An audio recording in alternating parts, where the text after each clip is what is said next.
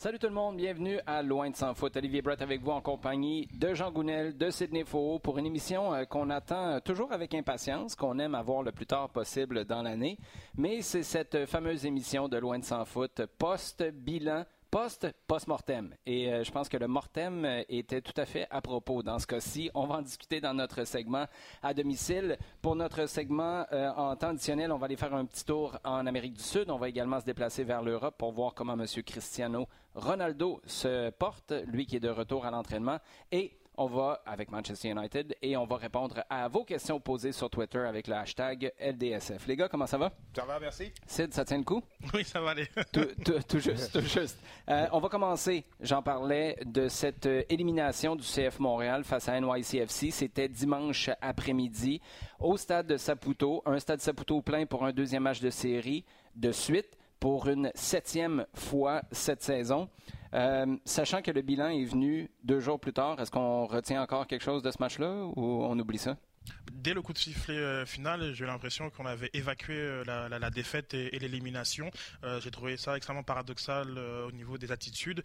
certes, Ismaël Koné et Georgi Mihailovic étaient en, larmes, mais le sentiment général était une forme de satisfaction du travail et de, des performances accomplies. Et je l'ai aussi retrouvé sur les médias sociaux, ce qui m'a extrêmement surpris. Ah attends, prends une seconde pour parler de ça. Allez faire un tour sur le Twitter, le hashtag du CF Montréal. Ça n'a jamais fait du bien comme ça a fait du bien après le match de dimanche ou même lundi, alors que tout le monde était toujours peiné de l'élimination. Mais j'ai jamais vu des commentaires aussi positifs sur ce fil-là. Et euh, personnellement, ça m'a surpris. Euh, j'ai l'impression qu'on a très vite évacué euh, la partie terrain et peut-être que j'aurais aimé un peu plus de frustration sur un match qu'on a échappé du côté du CF Montréal dans une fenêtre d'opportunité pour l'instant unique euh, du côté euh, du, club. Et, euh, on, a le temps d'apprécier cette saison. On l'a fait d'ailleurs même durant, durant la, saison. mais j'ai été surpris à, quel point on a vite évacué, comme si finalement réussir autant la saison régulière donnait peu d'importance à un parcours en série.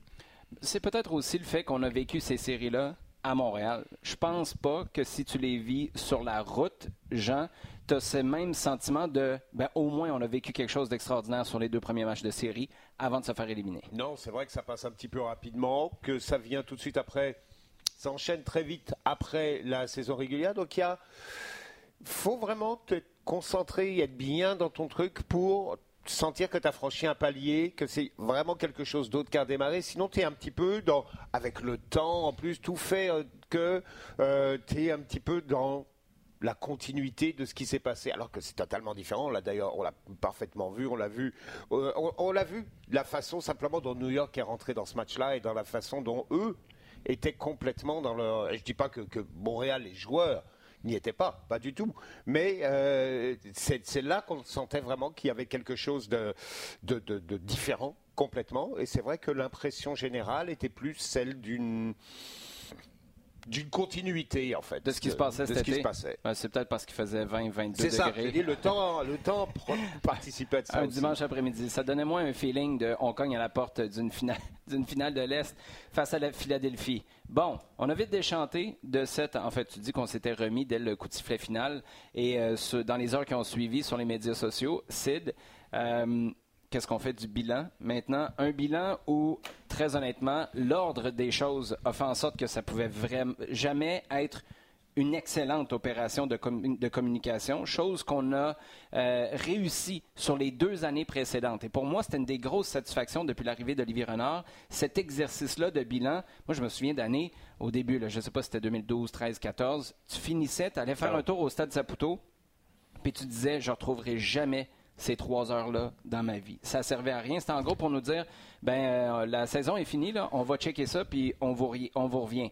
Là, cette saison, c'était particulier. Il y a euh, le dossier Wilfred Nancy qui, depuis des mois, traîne, même si on nous dit qu'il y a une année d'option pour l'an prochain. Je pense que ce qui est sorti du bilan nous montre qu'on avait raison de se poser la question. Et il y a cette idée de faire passer six joueurs avant que Nancy lui-même parle pour nous dire qu'il ne voulait pas parler de son contrat et que finalement Olivier Renard offre certaines précisions, même si ça reste encore, à mon sens, très nébuleux. Qu'est-ce que tu as pensé de l'exercice? Va revenir sur, sur les six joueurs. donc Kyoto, Mihalovic, Piet, Wanyama, Johnston et Miller. Et Miller qui n'étaient pas du tout sur la même longueur d'onde, euh, pas du tout dans le même état d'esprit.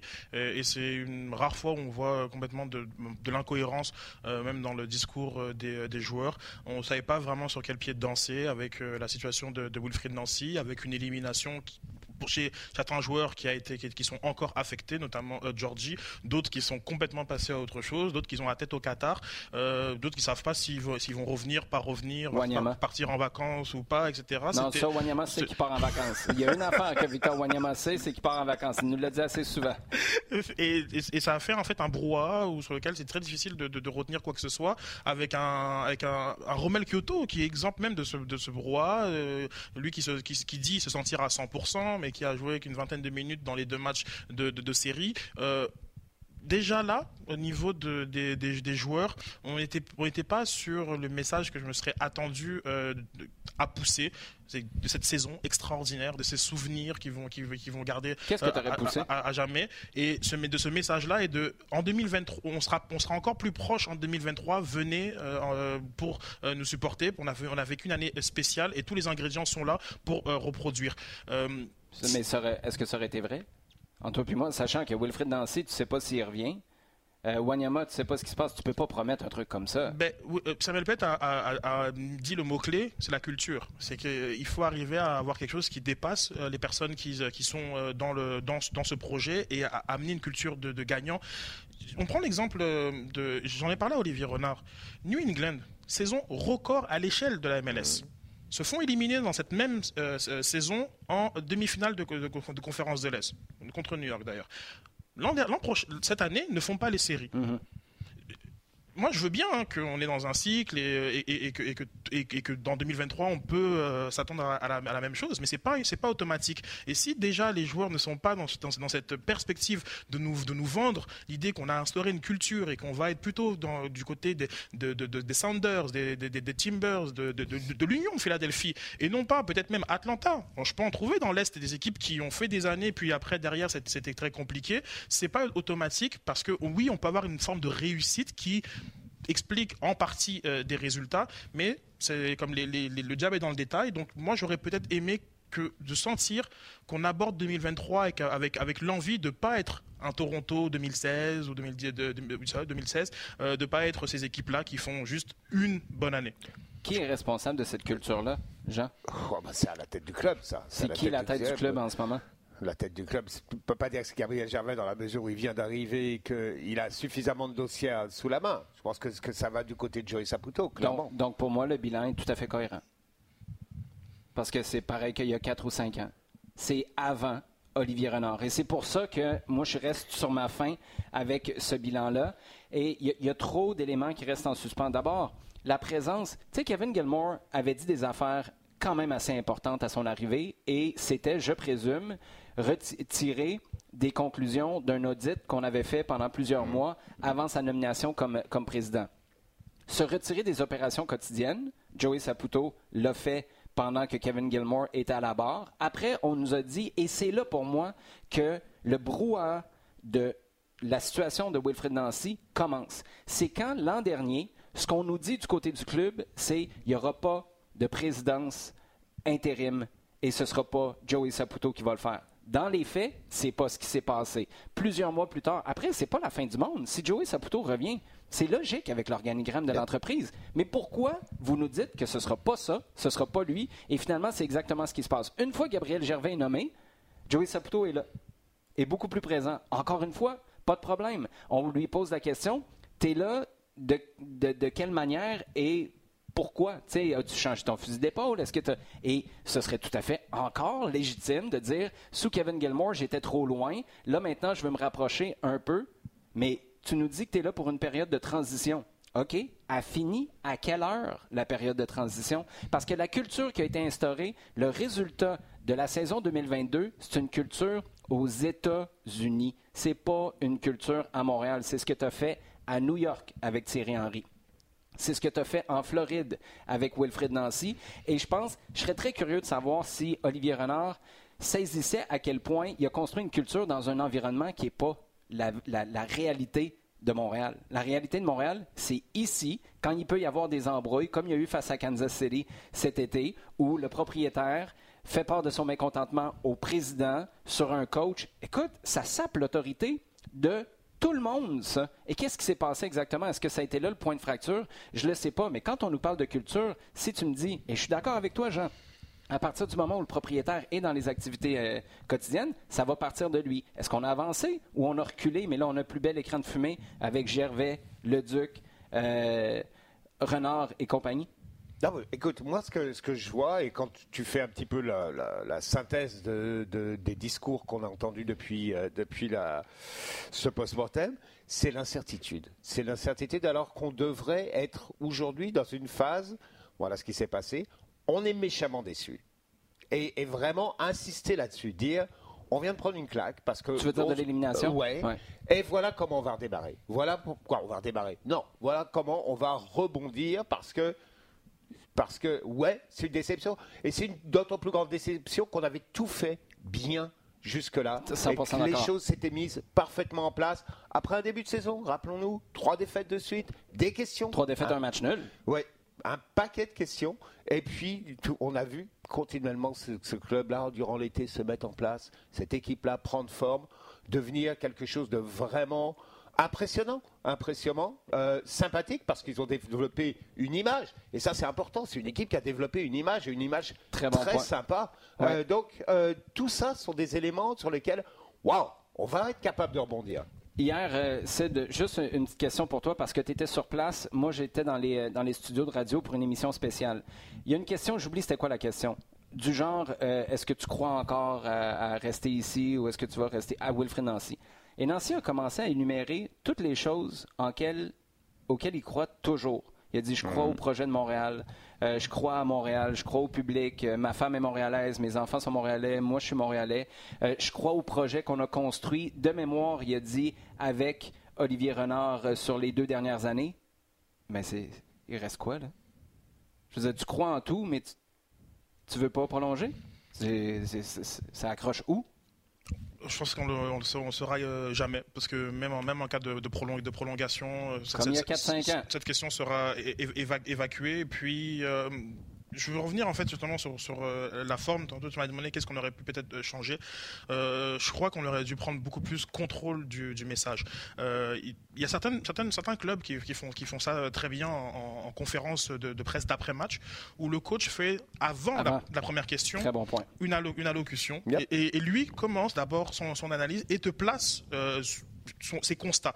Et, je crois sincèrement qu'on aurait peut-être dû donner l'opportunité aux joueurs déjà de faire ça mercredi moi, je, je, je, reste dans l'idée qu'on a besoin de préparer.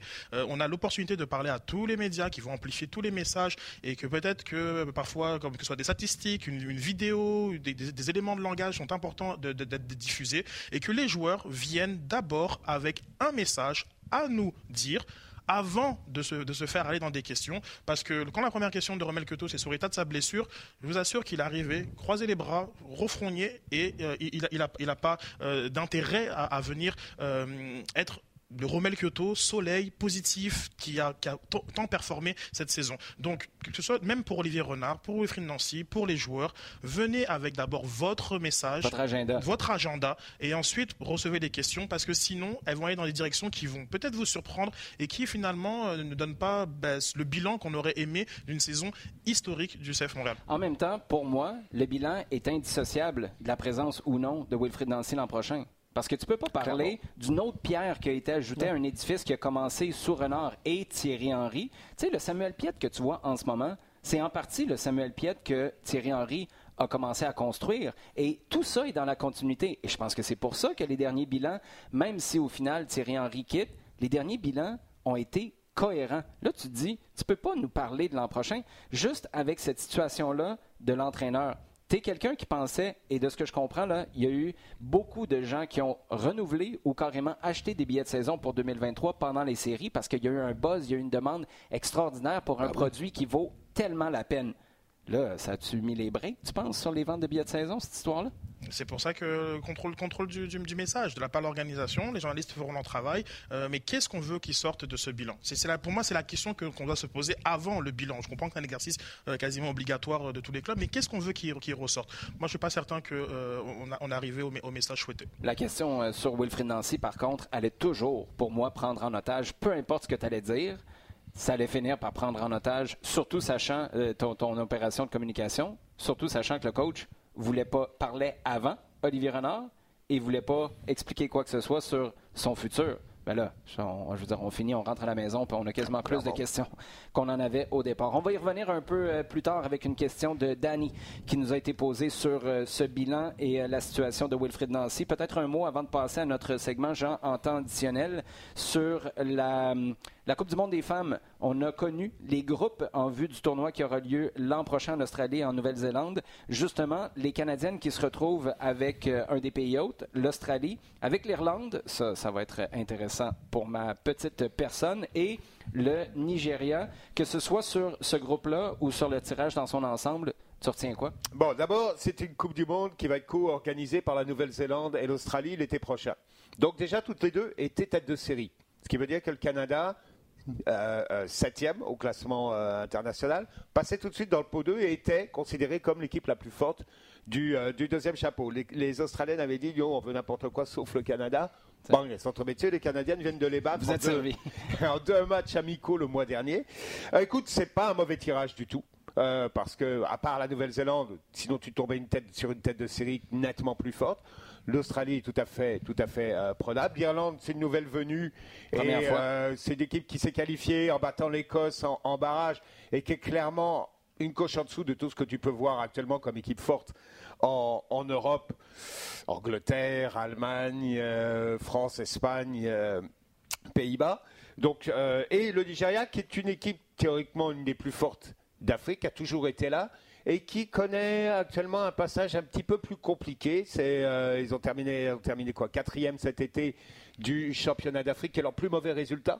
Donc, d'une façon générale, tu peux considérer que c'est un, assez bon tirage pour les Canadiennes. Jean, convainc-moi que la compétition ne commence pas en huitième de finale. Pour l'ensemble du tournoi, lorsque tu regardes tous les groupes. Ah, quand je regarde tous les groupes. Attends, attends, Jean, pour remettre les, les, gens en contexte, parce que là, ce que Sid est en train de dire, c'est qu'on y retrouve les Philippines. Euh, on y retrouve le Vietnam. Euh, je présume que c'est euh, l'autre. Puis là, je ne veux pas insulter l'Asie là, en ce moment. J'ai l'air d'être une mission pour. Non, non, il y a des performances historiques qui font en sorte que lorsqu'on regarde l'écart qui est en train de se créer au niveau mondial, c'est comme une Coupe du Monde à 32. Donc on a peut-être un petit peu rushé entre 2019 et, 2023 pour accueillir plus d'équipes et mhm. avoir un format comme, comme, comme, comme, les, comme les hommes. Très bien. simplement, lorsqu'on regarde la configuration des, des, groupes, assez, dans ce cas-là, moi, j'ajouterais convainc-nous, Jean. non, mais il y a de l'intérêt pour la suite de la compétition, mais c'est vrai ce que c'est dit. Il y a des équipes qui passent vite dans le ah, tordeur sur papier. Entièrement d'accord. Le passage à 32, on l'avait déjà vu il y a 4 ans, euh, lors de la Coupe du Monde en France, qu'il y avait un écart qui était loin d'être comblé mm-hmm. et qui allait prendre des années à combler entre les bonnes équipes et les équipes qui débutaient et qui arrivaient là. Le, discours de, la FIFA, outre le discours, je dirais, euh, mercantile, hein, qui est de, clairement de, vendre son produit un peu plus loin. Et d'ailleurs, vous avez pu voir, parce que c'est passé partout, la FIFA demande à tout le monde de, de rehausser sérieusement ses propositions financières pour euh, la diffusion du tournoi, bah euh, en disant euh, faites un gros effort parce que là vous êtes loin du, compte. donc il y a clairement cette idée-là. Et puis l'autre idée, c'est de créer un phénomène d'entraînement parce que les deux dernières coupes du monde et en particulier celle de, de, 19 en, en France, plus le dernier Euro ont créé un, phénomène, ont augmenté encore le, phénomène d'engagement et d'enthousiasme. Donc ils veulent en, profiter, se disent peut-être que c'est maintenant, en allant peut-être plus vite que l'échéancier prévu, de passer à 32, essayer de faire, de tirer les choses par le haut. Alors oui, il va y avoir un écart, comme vous dites, tout à fait. Euh, quand on regarde euh, euh, les groupes, tu vois un groupe avec France, Brésil, et puis Jamaïque et, une, équipe, et une, équipe, encore à déterminer qui peut être euh, Panama, Papouasie, euh, Papouasie-Nouvelle-Guinée. C'est clairement une, deux, trois coches en dessous. Donc oui, euh, là on peut s'attendre à ce que toutes les grosses équipes passent au, deuxième tour et que la grosse compétition commencera là. Ça nous fait plaisir de plus ou moins répondre à ta question. On va y aller avec le temps additionnel maintenant. Jean, on reste avec toi. Une compétition euh, qui a peut-être pas l'amour que la, euh, que la compétition mérite en, je veux pas dire en Amérique du Nord, peut-être plus ici au Québec, quoique il y a une grosse communauté sud-américaine qui suit avec beaucoup d'attention la Copa Libertadores. C'est la finale en fin de semaine entre Flamengo et l'Atlético. Qu'est-ce, que, qu'est-ce qui retient particulièrement ton attention dans une compétition qui nous a offert euh, quelques flamèches au fil des ans? Ah ouais, plutôt.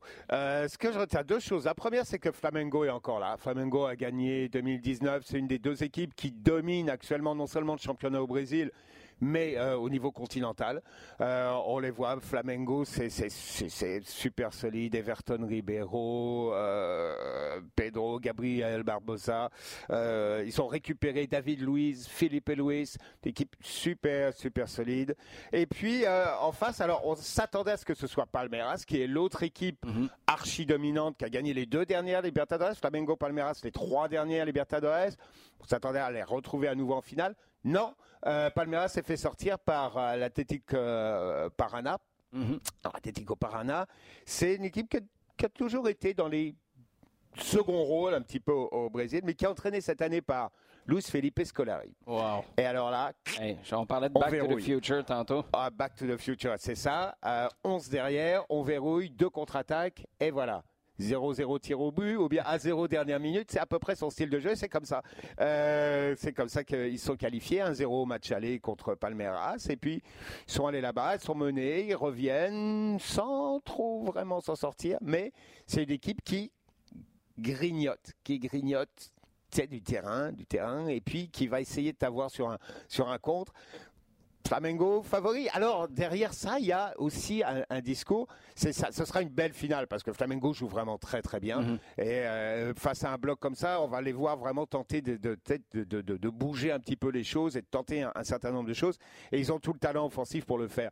Ce qui est intéressant, c'est que derrière, ça alimente un petit peu le débat qui revient toujours au Brésil, qui veut voir des joueurs du championnat national dans la sélection. Et là, ça arrive deux semaines avant l'annonce de la sélection, et des gars comme Pedro, Everton Ribeiro, dont, je parlais, ont de grosses chances de faire la sélection et d'apporter quelque chose d'un petit peu différent aux habituels qu'on voit d'habitude. Donc c'est une finale qui en soi, parce que c'est une finale de Libertadores, est formidable, mais en plus parce qu'elle amène un autre type de débat à, à l'intérieur de la sélection brésilienne. Si on fait un tour du côté de l'Europe euh, maintenant, Sid, Cristiano Ronaldo de retour à l'entraînement. On ne peut pas croire qu'on va mettre ça dans la catégorie les succès euh, de, Ronaldo. Euh, sa sanction est terminée avec Eric Ten Hag qui n'a pas trop dirigé la sortie hâtive avant même le coup de sifflet final d'une rencontre où United a battu Tottenham 2-0 la semaine dernière, a été laissé de côté le week-end dernier. Naples semble être une option en Italie. L'Inter Miami est une option pour à peu près tout le monde qui veut venir soit faire un tour en MLS ou se faire griller un peu, je ne sais pas. Euh, c'est pas euh, l'ambiance dans les estrades, du moins sur ce qu'on a vu sur la fin de saison, qui est ce qui te convainc vraiment d'aller jouer pour David Beckham. C'est peut-être pas mal plus David Beckham lui-même. Est-ce que en janvier, pour toi, c'est certain que Ronaldo est parti de United? C'est la preuve que tu ne veux pas balayer euh, sous le tapis. Euh, tous les dossiers qui doivent être adressés dans le football doivent être adressés, sinon ils finissent par péter à, la figure. Et, et, et, pas mal de citer Wilfred Nancy hier. et on pourrait faire des parallèles avec des clubs, des clubs plus près de chez nous dans une semaine où tu, bats Tottenham et tu, tu fais match nul contre, Chelsea et que, dans, le cumul, tu, tu, as, battu Arsenal et Liverpool et donc tu te positionnes euh, avec un peu un retour euh, en forme, en tout cas contre le, contre le top 6 et qu'on commence à voir la patte Ten Hag, euh, ben, le sportif est passé complètement à côté. Encore une fois, on peut faire un parallèle avec un club plus proche d'ici. Pourquoi? Ben, Parce qu'on n'adresse pas l'éléphant dans la pièce, qui est la situation de Cristiano Ronaldo, et qu'on ne se positionne pas clairement au niveau euh, du club. Si ce n'est pas la décision euh, simple de, Ten Hag et que c'est du côté du, board, ben, qu'on l'appuie, le coach, et qu'on puisse lui donner les, moyens de faire ce qu'il a à faire. Malheureusement, cette sortie hâtive de Cristiano Ronaldo dans les, vestiaires contre Tottenham, alors qu'il semble avoir refusé de, de rentrer en jeu, à occuper tout l'espace euh, médiatique autour d'un club qui commence tranquillement à, retrouver un peu, voilà, genre comme de, de, de, sa, de sa superbe. et, et je trouve ça dommage finalement que, très, comme très souvent dans, dans, dans, le football, le hors-terrain prend le pas sur, le, sur le sportif. Mais souvent, tu as un joueur qui va faire quelque chose comme ça, qui va attirer la sympathie, et surtout quand tu as un profil aussi important, imposant que celui de Ronaldo. J'ai pas vu grand monde dire à Ronaldo, on, le comprend, à part dire, là, sur les dernières semaines, à part dire pourquoi vous l'avez gardé. Ça, c'est une erreur et je suis 100% d'accord avec ça. Si c'était pour lui présenter ce projet-là, et vous avez pelleté par en avant jusqu'à temps de frapper le banc de neige le plus, le plus important de votre saison. Je suis 100% d'accord médiatiquement. Sur la toile, et parmi les fans, c'est une légende, Cristiano Ronaldo, et ça devient une question de respect. C'est ça. comme Eric Ten Hag, c'est rien encore à Manchester United. Et le débat est beaucoup plus divisé sur la façon dont il, dont dont il, fallait traiter Cristiano Ronaldo. Là, je te parle vraiment au niveau des partisans. Il semble avoir une unanimité euh, plutôt euh, médiatique sur des comportements qu'un joueur a à avoir, euh, malgré tout Cristiano Ronaldo qu'il soit. Et, mais par contre, si à chaque match, il y a encore des Viva Ronaldo. Non, non c'est pour ça que janvier, il faut que ça se termine.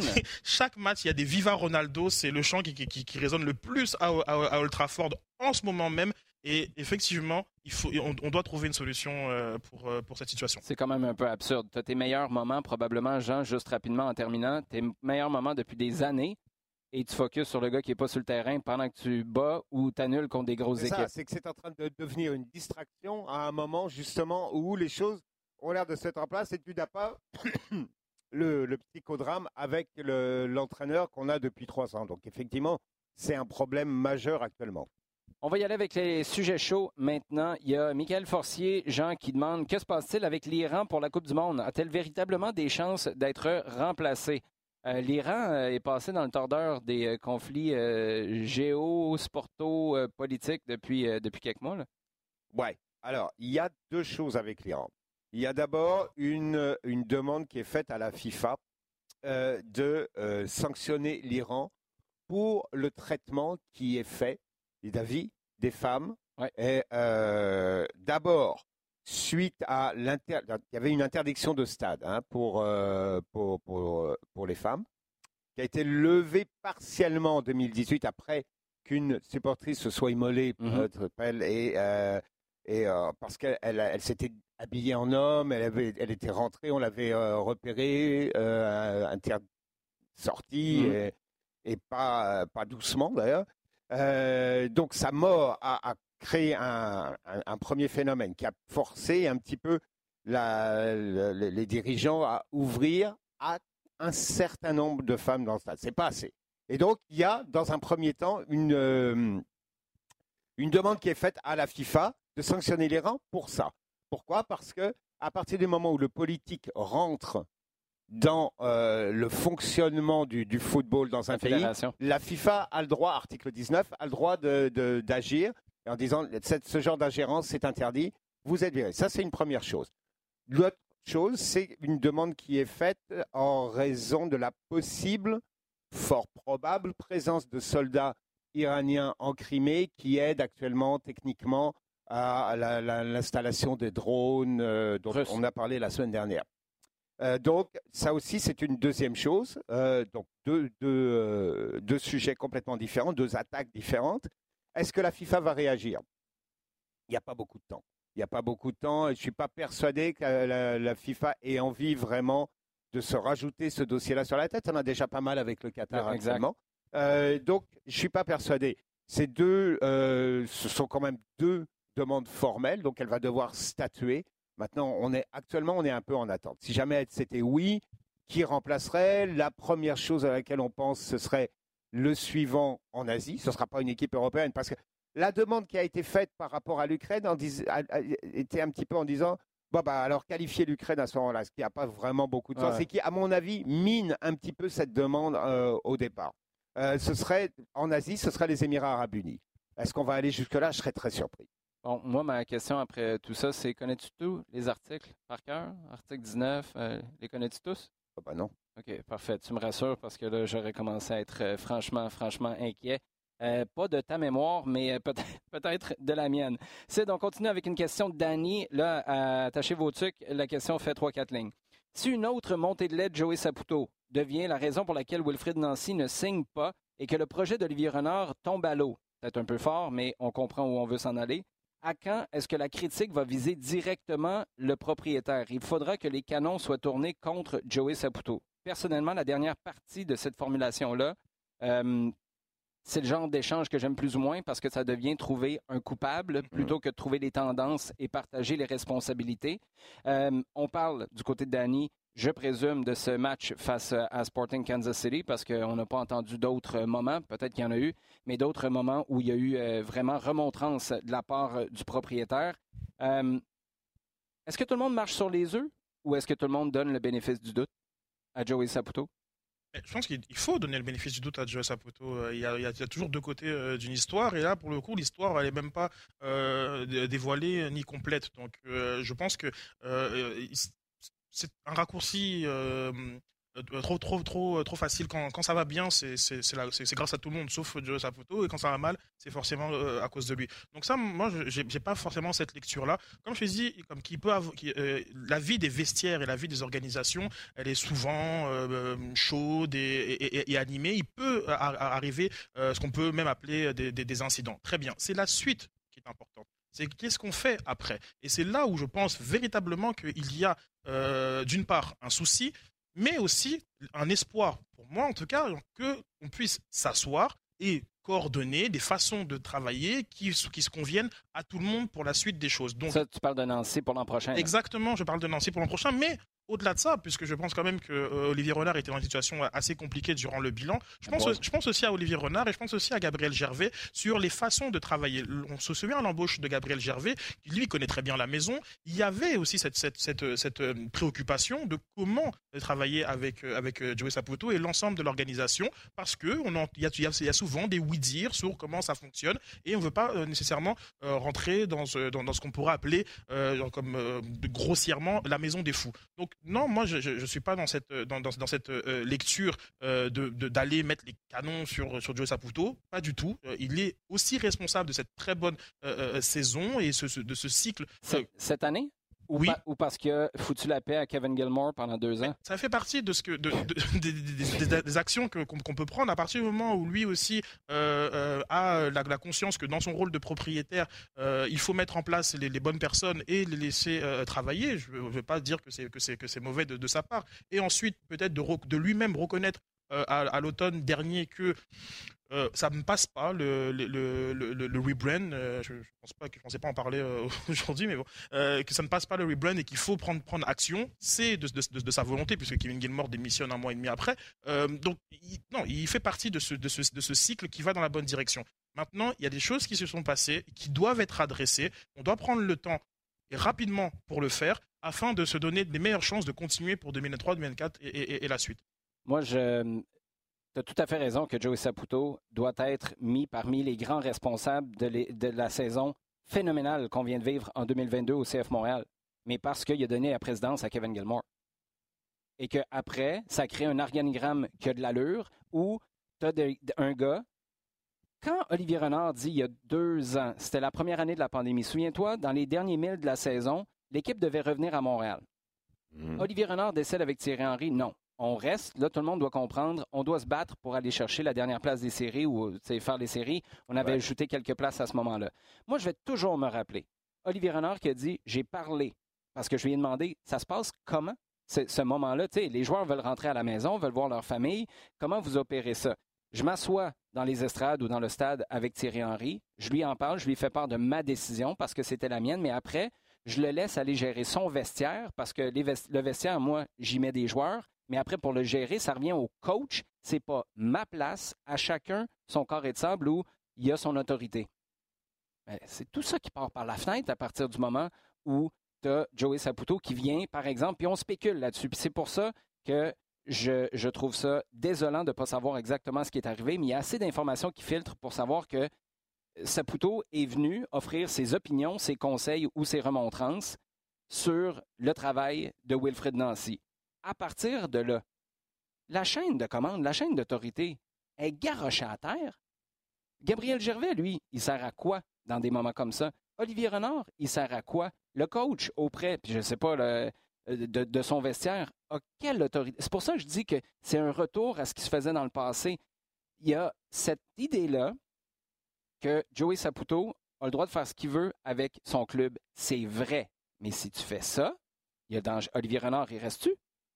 Moi, je vais, travailler, je vais travailler pendant trois ans, puis à tout moment, on peut, on peut aller mettre une bombe à quelque part, puis euh, finalement, il y, a des gens, que ce soit des joueurs, des membres de l'organisation, ça peut être au ventre, ça s'applique partout qui veulent quitter et pourtant on travaille comme il faut. Moi, je serais inquiet. Et l'autre élément, quand il y a euh, par exemple, euh, ça c'est le téléphone de qui Ça, c'est le téléphone de deux. Désolé. ça c'est pas maçonnerie. regarde, regarde le nom qui t'appelle. c'est ça. Euh, pour, ouais, c'est ça. Salut Joey. Tu te retrouves dans, une situation où Olivier Renard nous dit Je sais pas où en est euh, comment ça, on en est là avec la situation contractuelle de, Wilfred Nancy? Moi, c'est la première fois, et je le répète, Olivier Renard, c'est tellement le gars pour construire ce projet-là. C'est une des pièces maîtresses. C'est une des plus belles affaires qui n'est pas arrivée au club depuis 30 ans. On célèbre le 30e l'année prochaine. Mais là, quand tu nous dis que tu ne sais pas comment on en est là, non. Et c'est là où moi j'ai un gros problème parce que c'est le genre de truc qu'on entendait avant. Si tu veux prendre cette place-là comme propriétaire, parfait, sors, réponds aux questions, sois public pour vrai. Mais là, on ne peut pas revenir à comment on faisait avant, parce qu'à toutes les fois où Gabriel Gervais va se présenter pour offrir un projet, euh, Olivier Renard va faire la même chose, le coach, ça va toujours être le problème que tu as eu et qui a été évacué depuis l'arrivée de Kevin Gilmore, qui avait dit il faut qu'on arrête de tomber sous le coup des émotions. Trois victoires, on est high, trois victoires, on est low. Souvenez-vous le geste l'an passé d'Olivier Renard, qui exerce l'option de Wilfred Nancy après trois défaites. Mm-hmm. Pour moi, ça, c'était un signe clair qu'il y avait l'autorité, pleine autorité sur l'aspect sportif. Là, cette année, tu es à Seattle, tu es premier de l'Est. Dix jours plus tard, tu échappes un match mauvais contre Kansas City. Ça pète. On, est sur, on est de retour à l'époque pré-Gilmore, pré-Olivier Renard, avec ce qui pourrait prendre des allures de mascarade. Et je, le dis, c'est sévère, mais à terme, moi, je suis Olivier Renard, si c'est ça la situation, combien de temps je reste? Le, seul, bémol que je pourrais mettre à, des propos euh, avec lesquels je suis largement euh, d'accord, c'est que c'est arrivé en juin, et puis derrière, on a quand même réussi à, performer sur les terrains et en dehors. On, a souvent parlé de ces sept, salles combles. Et l'idée pour moi, c'est simplement de comment, comment pouvoir travailler sur un long terme? Sur 4 ans. On, on, a souvent parlé, on est parmi les premiers ici à, parler de cette potentielle fin de cycle, euh, mais il y, a, beaucoup de mécanismes qu'on peut activer pour éviter qu'on soit justement en fin de cycle. Et je crois que c'est cette discussion-là qui a été de façon peut-être très lucide euh, repoussée à maintenant, euh, à, la, fin de saison, elle doit avoir lieu et je crois encore qu'on est capable de mettre en place les, les, conditions de réussite pour la suite. Quand, en 30 ans, 29, ce club-là a-t-il travaillé sur 4 ans? Moi, j'y crois avec Olivier. Jamais, les gars, tu sais, c'est ça. On, on, se dit. Je veux dire, avec Bob Lillet en 2001. Ah ouais, mais c'est ça. Mais tu sais, mais, mais c'était peut-être un, plan plus stratégique à ce moment-là parce qu'il fallait relancer, relancer l'entreprise. Et là-dessus, et là-dessus, puis question de donner euh, crédit aux, gens. Joey Saputo, là, merci d'avoir fait ça parce que la MLS, ça n'existe pas du tout. Mais ça n'a jamais passé. Les gars, il n'y a pas. Si Wilfred Nancy s'en va, il n'y a pas un coach en 11 saisons de MLS qui a fait plus que deux ans. Hein? Qu'on arrête de me parler de. On veut. Moi, si Olivier Renard me parle l'an prochain et que. Parce qu'on répond à la supposition de Danny, est-ce que c'est une, coche pétée de Joey Saputo qui brise quelque chose et finalement Wilfred Nancy décide de partir? On ne sait pas. Mais vous ne voulez pas parler, on va spéculer à un moment donné. Puis si vous ne voulez pas qu'on spécule, ben donnez des précisions, expliquez-nous les deux côtés de la médaille, puis on sera capable de se faire une tête à ce moment-là. Mais tu te retrouves, tu te retrouves devant une situation comme tu as vécu dans le passé, avec un Olivier Renard qui va maintenant venir dire exactement les mêmes choses qu'il dit depuis 2-3 ans, et on le croit parce qu'il est cohérent, il explique bien, il nous explique à l'avance, il nous explique pendant, il nous explique après. Des fois, il nous dit, comme tu l'as dit tantôt, Sid, écoutez, je ne pouvais pas vous parler de ça à ce moment-là. Mais laissez-moi prendre un moment pour vous donner un peu de contexte. Vous allez mieux comprendre. C'est extraordinaire. Mais là, l'année prochaine, parce que c'est ce que Renard dit avec raison depuis des mois, voire des années. Nous, ce qu'on veut, c'est pas être bon une année, mauvais l'autre. Bon une année, mauvais l'autre, c'est de la stabilité. Oublie-moi ça, la stabilité, si à tout moment, il y a quelqu'un d'en haut qui n'a pas un rôle supposément, parce qu'on ne l'a pas dit, dans les activités quotidiennes, qui non seulement est dans les activités quotidiennes, mais sportive en plus, qui n'est pas son domaine d'expertise. Qu'on arrête de me parler de quatre Clairement, clairement. Et le problème, parce que là, le fait qu'on ait cette discussion-là et que ça sorte un peu partout, qu'il y ait ce nuage qui, autour, clairement, c'est un élément qui commence déjà dès maintenant à miner à nouveau la crédibilité du club. Ça on, en parle, on en parle depuis des semaines de cette capacité que le CF Montréal aura avec Olivier Renard à négocier et à continuer son travail de négociation avec d'autres clubs. Parce qu'on a dit attention, parce que maintenant on commence à le connaître et va venir. Ça va être peut-être un peu plus serré les années à venir. Il est certain que la position du club n'est pas plus forte aujourd'hui qu'elle ne l'était la semaine dernière. Non, ça c'est clair. Puis quand je dis on revient il y a 4 ou 5 ans, les joueurs, les coachs, tout le monde se parle. Moi, dans le temps, les, joueurs disaient à Montréal, ça ne me tentait pas de venir ici. Tu disais la maison des fous tantôt, puis que c'était sévère, mais c'était le feeling qu'on avait à travers la Ligue. Là, c'est 100 le contraire. Les joueurs veulent venir jouer ici. Les joueurs s'épanouissent. Georgi Mihailovic, c'est la plus belle carte de visite, pas juste pour le club, pour la ville de Montréal. Il dit, moi, je m'en vais à Alkmaar, aux Pays-Bas. J'ai passé du temps, je suis de Chicago, je suis venu euh, passer deux saisons à Montréal. C'est un côté européen. Je me suis tellement reconnu. T'as-tu là ton pitch de vente? Laisse le monde travailler. C'est ce qu'on a fait depuis trois ans. Ça a donné une saison record. Continuons comme ça. Laissons les gens qu'on a mis en place faire la job, garder leur, autorité. Quand tu commences à briser cette chaîne de commandes-là, surtout dans des départements qui ne sont pas ton expertise, tout part en vrille. Et c'est ça qu'on a vécu pendant beaucoup trop longtemps avant l'arrivée de Renard, Gabriel Gervais, euh, Nancy et compagnie. Sid, ça m'a fait plaisir de te demander de répondre à cette question-là. Puis finalement, je t'ai complètement pris en otage. puis c'est moi qui ai parti sur une dérape. Non, non, non, non. Je te relance à, bon, ça. à toi encore, Sid. Mathieu Lemay nous dit, nonobstant la situation du coach, on s'en sortira jamais de la situation du coach, qu'est-ce qu'il faudrait la saison prochaine, à vos yeux, pour faire évoluer davantage le club, pour aller plus loin, sinon assurer la, oh boy, là, ça me fait mal, la pérennité de son succès. C'est quoi ton plan de 4 ans, dans le fond? C'est ça la, question de Mathieu. déjà, il faut, il, faut voir cette élimination. Il faut la, euh, Wilfried Nancy disait qu'il n'avait jamais regardé le match contre euh, Toronto en 2016. Cette élimination, il faut, il faut, il faut la voir. Euh, on, a, on est complètement passé au travers du début de, match. Les 5 premières minutes parmi les pires de, de, celles du CF Montréal. au moment où, ça, où, on en avait besoin, la fameuse profondeur, c'est étiolé. on a vu un Wilfried Nancy, comme face à Orlando, avoir une un doute sur euh, la capacité à, son banc de pouvoir euh, euh, changer mm. les choses. Donc il, faut, il faudra aussi être conscient que entre la saison régulière et les séries, il y a un décalage. Il y a un décalage. Et, je pense qu'il faut, il faut véritablement en, prendre, en prendre conscience et pas forcément. je ne dis pas que c'était le cas, mais il faudra pas faire attention à ne pas se voir trop beau en fonction euh, des, résultats euh, en, saison régulière, tout en sachant quand même que bon, les équipes qui sont présentes là en finale, il n'y a personne qui a usurpé sa place. Par contre, entre, oh, entre, la première et la quatrième place, même s'il y a 12 points d'écart en, saison euh, régulière, en série, les 12 points deviennent 1. Euh, et, c'est là que je pense qu'il faut apprendre de cette défaite contre euh, NYCFC, donc dans le caractère, euh, dans la capacité à gérer les, émotions, de pouvoir positivement prendre l'énergie de, la, foule, chose qui n'a pas, été faite. Donc, du côté de certains joueurs, voilà, c'est un, apprentissage. dans, les, besoins, je pense que offensivement, on a, quand même montré certaines limites dans le système en dehors de la présence de Kyoto. Bjorn Janssen va te régler ça. Non, je dis ça en blague, mais oh, euh, son départ va te libérer de l'argent qui oh, devrait te permettre d'aller chercher quelqu'un. Oui, tout, à fait.